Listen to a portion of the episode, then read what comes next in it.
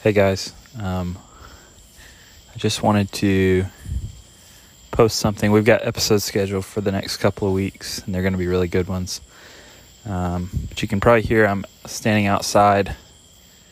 Probably hear the cicadas in the background. Uh, but I just wanted to share something with you guys. Uh, I stepped out of the car tonight and saw the sky up above, and just was kind of reminded of something I'd read earlier about uh, how in the new heavens and new earth there's not going to be any night and there's not going to be any sun or moon because God is going to illuminate the the world with his glory. And just thinking about that, I thought about um, especially in these COVID times, I think I've struggled a lot with work and rest and just knowing, you know, especially working from home is like you know, how do I rest when I'm trying to fit work in and all that kind of stuff.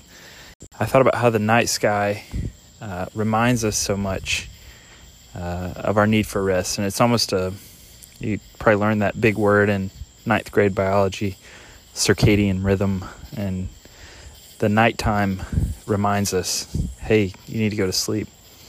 Um, sleep isn't the only kind of rest, but it sure is a big one.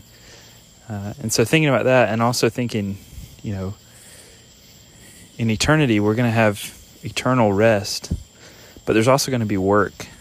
Um, and so, for once, uh, that balance is going to be perfectly right.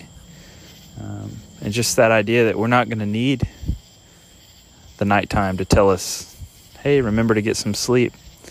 Um, because in the presence of God, we're going to have a perfect balance um, of working and resting, and we're going to finally know what that means.